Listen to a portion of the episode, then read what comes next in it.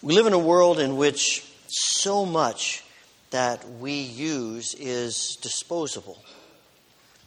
And I want to ask you about to think about some things that are pretty common everyday life that are disposable. What are some things that come to your mind? Now, I did this last service and I'm, my hearing is going, so I had to keep saying, What? I couldn't quite hear you. So speak loudly. What's something we in your life that you use that's disposable? Newspaper. Okay? Pardon? Paper towels. Kleenex. That's a brand name. We said tissues last service, so we had to, we had to clarify. I always say Kleenex too, you know, so yeah. Advertisement. Yes? I'm sorry. Pardon? Oh, I had a vegetable peeler, okay. What else is disposable? Batteries. Toothpicks. Yep, toothpicks. Paper plates. Contact lenses. That's a strange one, isn't it? You know, I mean, I remember my sister first got contacts in the 70s. They were, you know, the glass, hard kind that you wore the, your whole life and you had to take them out every night or they'd stick to your eye. And now we wear them a day and toss them. Different. Anything else? Say that again. Sandwich bags, all right. I'm surprised nobody said diapers. You know, a lot of couples start out as we did with saying, we're going to use cloth diapers. You know, well, that lasted, I don't know, two days or something like that. No, longer than that. But, you know, you, um, you know we have dis- all these things disposable razors, disposable pens. We even talk about disposable en- income. We talk, and we think about that a little bit differently, but we talk about disposable workforce of people that we hire for a little while and then we let them go. And we intend to do that from the beginning. And we live in this world of what I'll call disposability, where so much of our thinking is, I use it and toss it. And what's frightening about that is that it, it subconsciously begins to work in our minds as a culture, and we start thinking of our relationships like that. And our relationships are, are no longer for the whole of life, but if you offend me, hey, we're done. If you hurt me, that's it. If I find someone I like better, I'm going there. And, and so much of our relationships are, are in the culture and society, we see it all the time, are throwaway. And I know that it burdens us as we watch our society continue more and more to think this way about relationships. But here's the thing it isn't something that's just started in the 21st century. Problems with relationships been, have been going on for centuries. Even when Paul writes the letter to the Galatians, they, he is dealing with two factions in the church who are at each other's throats and are wanting to separate and divide and go their own way. And I think that's why when he gets to chapter 5 and he says, Look, if you're walking in the Spirit, if the Spirit's living in your life, if you are a Spirit filled person, then the fruit that comes out of your life, the characteristics that people will see, are love, joy, peace, patience, kindness, goodness, and faithfulness. It is a characteristic of the Holy Spirit in His people. Now, what does faithfulness mean? It's not as though our culture and society doesn't value faithfulness. All of these characteristics are viewed in some way or another positively by a high percentage of, our, of the population. But somehow, as Paul says they're connected to the Spirit, he has to mean something different than what everyone else thinks. And I, I, think it comes back to what we've been talking about over and over again that the fruit of the Spirit is rooted in this self giving attitude that comes out in self sacrificial action. And faithfulness is no different. Now, the word that Paul uses here could be translated faith or faithfulness. And there are some versions that translate this word faith, implying that, and some people, some scholars will say this is a, one of the fruit that's really connected more to God than to other people. But it doesn't seem to fit the whole rest of the list. I think all of the list is more relational between human beings, but we all know our relationships with each other are rooted in our relationship with God. And you can't separate the two. So, in a sense, it's both faith and faithfulness. And if we talk, start talking about faithfulness in the way God intends it, it's going to always mean cost and risk. God is going to ask us to pay a price to be faithful. He's going to ask us to stick in with things when we'd rather quit. When we think about faithfulness, we're thinking about trustworthiness, reliability, loyalty, keeping our promises. And sometimes that's easy, sometimes that's hard. It's difficult to keep our promise when other people don't keep theirs. It's difficult to be reliable when other people aren't reliable with us. But to paraphrase what Jesus says in the Sermon on the Mount, it, it's really not that difficult to be faithful toward people who are faithful toward you. Even pagans do that. The real test is faithfulness toward people who are unfaithful toward you. And that's the church, the body of Christ, sticking together. That's why when I first thought about faithfulness, the image that came to my mind was bananas.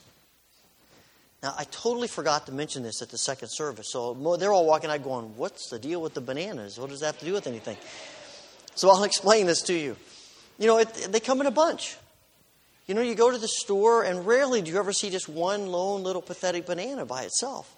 They, they come in a bunch, and, and you know, we, we buy them that way. You know, most of, a lot of you know that on Sundays between services, I eat a banana, just get a little energy as I go along. And so often Cindy will go to the store and buy those, but if I'm with her, you know, I'll go to the store and inevitably I get there and the only bananas you can get are a bunch of five or six of them, and I only want two. And I feel, oh, I always feel bad. I feel a little guilty ripping off two bananas. I know you pay by the pound. It's not like I'm stealing, but you know, you I just I hate that sound of tearing those two bananas off of that. And that's why this is in my mind because it, feels like it feels like I am ripping apart something that was intended to stay together. Sort of like faithfulness. So, what does that look like? What, what do we do with faithfulness? What does that mean to be faithful to each other? There are all kinds of things rattling around in my mind as I pondered this. But let me suggest a couple.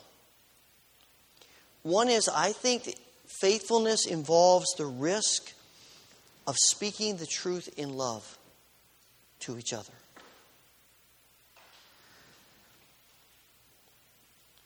If we are going to be faithful to each other, then when we see each other going down paths that are unhealthy, we ought to be doing something about it.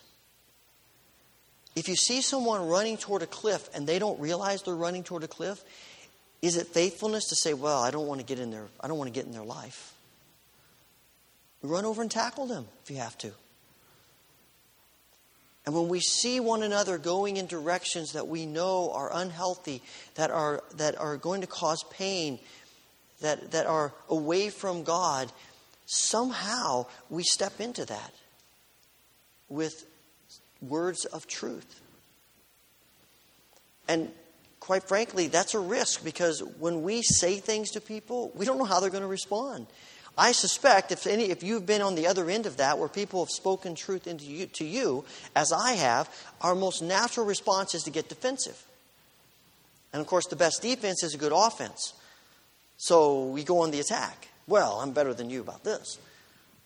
And, and we, we strike back at them because they have you know, we're embarrassed. And quite frankly, we probably know they're right. We just don't want to admit it. But I look back at the times when people have done that for me and have done it out of spirit out of a spirit of love, and those are some of the most monumental moments in my life where God made changes for me that I needed and have made me such a better person. Now, hear me, it's speaking the truth in love. Not anger, not arrogance, but love. We do this in a spirit of humility. We do this with prayer, with fear and trembling. We don't look forward to attacking people. But because we care about them, because we're committed to be faithful to each other, There are times when the most loving thing we can do is to step in and, in sincerity and humility and grace, speak to people. In 3 John, he commends the church there, the leader of the church, for both their, their truth, their commitment to the truth, their faithfulness to the truth, their faith in what they're doing with each other in a spirit of love. And it's working for them. It's a risk, but it's part of being faithful. I also think there is in faithfulness the risk of of being bold and courageous with and for each other. And by that I mean there are times when when sometimes we're in such a situation that we don't have faith in ourselves. We don't have courage in ourselves to take steps of faith. And others come along beside us and become courage and faith for us. We lift up each other. We hold up each other. We care for each other. And in those moments, we take bold steps of faith that by ourselves we probably wouldn't take. There are a number of times in the, in the scriptures where people come to Jesus for healing, and he says to them, Your faith has healed you. And they walk away different than they came. In Matthew 9, there is a story of a guy who is paralyzed, and he has four friends, and they're trying to get him to Jesus, but the house that Jesus is in is so filled they can't get him to Jesus, but they don't give up. They climb up on the roof with this guy and they start taking the roof apart. Now, I don't know who owns the house, but they can't be happy about that. And uh, the people who are sitting in the house are going, Whoa, what's falling down on us? And they look up and now they can see the sky. And they're pretty sure that wasn't the case when they walked into the house not that long before. And all of a sudden, this guy is let down on a mat into the crowd. And I don't know how the other how the four guys get there, if they rappel down on ropes or if they come through the front door and push their way in, but they get to Jesus. And in the middle of this scene, Matthew says, when Jesus saw their faith, he said to the man, Your sins are forgiven you, be healed. When he saw their faith, this man was healed. I think it took tons of courage for them to do what they do to get this guy to Jesus so that he can be changed. And sometimes we are that for each other. We stand in the gap for each other. We become courage and faith for each other when we don't have it within ourselves. One of the most astounding things to me in Scripture is how faith, what a role faith plays in, in the work that God does. I mean, God can do anything He wants to do without limits. He can do anything. And yet somehow He has decided to wed Himself to human faith and the, His work in the world to human faith. And so the story of Jesus and, and some of the disciples are on the Mount of Transfiguration. When they come back, the other disciples, it's all, there's all, this whole turmoil because they've been trying to drive out a demon and they haven't been able to. And they say to Jesus, Why couldn't we drive out the demon? He says, Because of your little faith. The most astounding thing to me is Jesus is in his hometown. He goes to the synagogue, he's teaching in the synagogue, and the people are amazed at his teaching. And then they start looking at each other and saying, wait a second, isn't this the carpenter? Isn't this Mary's son? Isn't this the brother of James and these guys? Who does he think he is? And the end result of that is that the scripture says Jesus was not able to do any miracles in that town except to lay his hands on a few people because they didn't have faith. They didn't believe. You and I can be people of faith for each other. When, when I don't have faith, your faith can pick me up. When you don't have faith, my faith can pick you up. But that means that it's going to be costly for us. I remember reading a few years ago about a guy named Paul who was at a prayer event, big prayer event, and people were sharing, and he stood up to share, and, and he He was this huge, massive guy. He had long, stringy blonde hair, and, and he had huge forearms and biceps. You could tell he was a weightlifter. And he stood up in front of the crowd and he said, uh, I want to tell you about my sister. She's 26 years old. She has anorexia and she weighs 70 pounds. She's developed arthritis so much so that she can't get herself dressed. She can hardly move her fingers. And now she has developed diabetes as well. And she has begun to go through menopause. Everything has been taken away from her her health, her womanhood, her dignity, her life. And he said, But I, I want to confess something to you. He said, I don't pray for her. He said, Is it because I don't care about her? No, I, I care deeply for her. Is it because I don't believe in prayer? No, I'm here in this event because I care deeply about prayer. I, I don't pray for her because it hurts too much. Because I know that every time I pray for her, I have to once again remember everything she's going through. And I have to, I have to engage in her life and everything that she's going through. And it hurts so much because I care for her. But he said, God has been speaking to my heart that maybe that's exactly what intercessory prayer is it's stepping into other people's pain and taking on their pain as we pray, not just for them, but with them. And he said, I am committing myself to pray with my sister. And I want to challenge all of us to pray about the burdens and concerns and to be willing to pay the price to be faithful to each other in prayer. And to stand in the gap for each other in a spirit of faithfulness. It's what we see in 1 Samuel. As the people of Israel reject God as their king and they want a human king and, and all that, that is going on there. And they say to Samuel, when they realize they have rejected him, they've rejected God, they realize their sin, and they say to Samuel, Oh, please pray for us. And, and I, I think my most natural human reaction would be to say, Pray for you. You guys pray for yourselves. You got yourself into this. You don't want me? Fine. But Samuel says, Far be it from me to sin against God by not praying for you.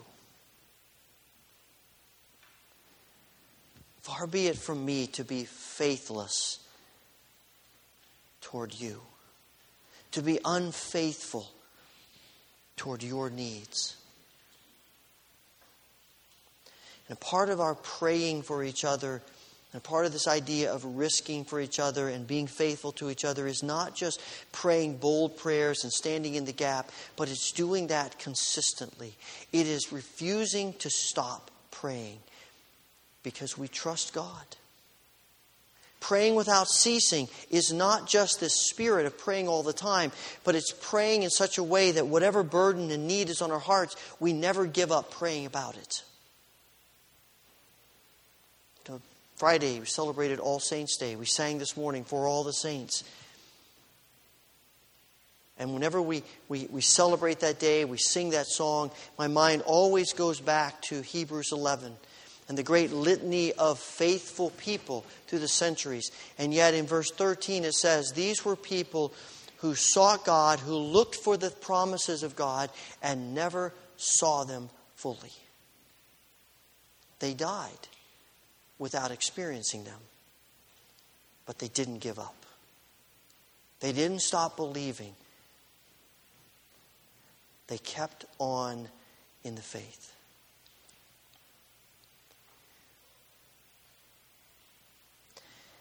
If you've been around the last few years about as we've had these prayer vigils, you might remember me talking about a book, Red Moon Rising. It's a story that uh, Pete Greig, the author, author, tells of how God put this whole vision of praying 24 7 on his heart, and a lot of it came out of his experience in, in the uh, Moravian church and, and visiting the uh, Moravian uh, settlements and, their prayer vigils and, and this whole story of God in his life. And that started in a little town in England that's grown around the world. And, and about halfway through the book, he tells of being at a prayer event in Spain where there were thousands of young people worshiping and praying. And, and as this night unfolded, they, they just kept on worshiping and kept on praying. And he finally went uh, back to his room, and the next morning he arrived early, and, he, and the guy was there saying, Look, what, I don't know what's going on, but there are at least 50 of these young people who spent the whole night praying. They just won't stop praying. He said, It's awesome. I've been hoping and asking God to do something like this in Spain, and, and now we're seeing it. And Pete was sort of remembering, thinking back of how far they had gone, and all of a sudden he remembered that he had been in this, in this city once before. He had forgotten. It was when he was a student, hitchhiking from home from Portugal. And he stopped in this, in this town and he sat on a bench in the middle of the city park and he asked God, Where's the army? Where are your prayer warriors? Where are the people that you want to raise up in, in Spain? To stand in the gap for you and your kingdom. Where are they? And he said they, they were nowhere around, and I didn't know where they were. And he said, all of a sudden, nine years later, here they are.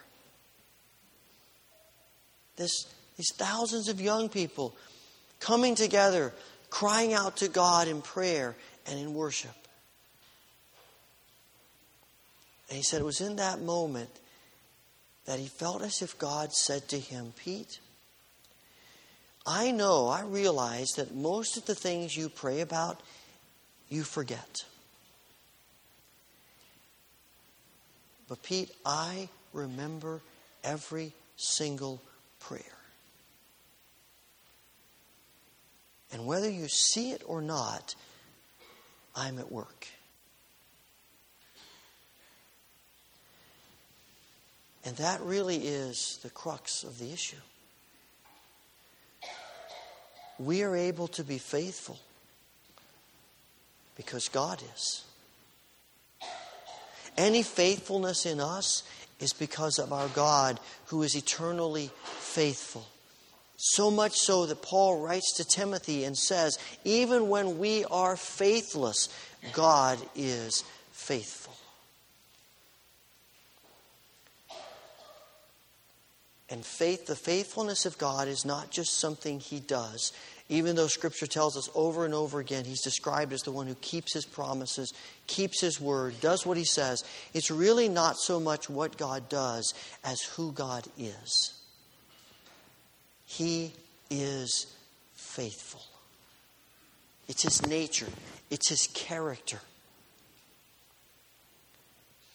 He cannot be anything other than faithful.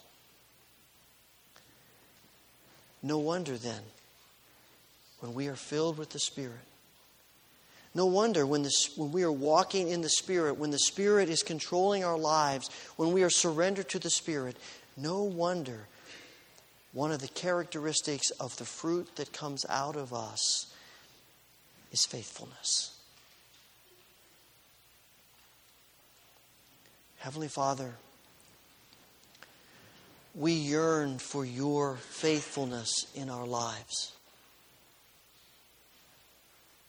Forgive us for all of the times when we have been unfaithful to you and to one another. And through your Spirit, raise up in us faithfulness.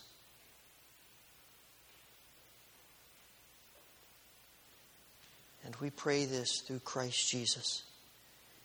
Amen.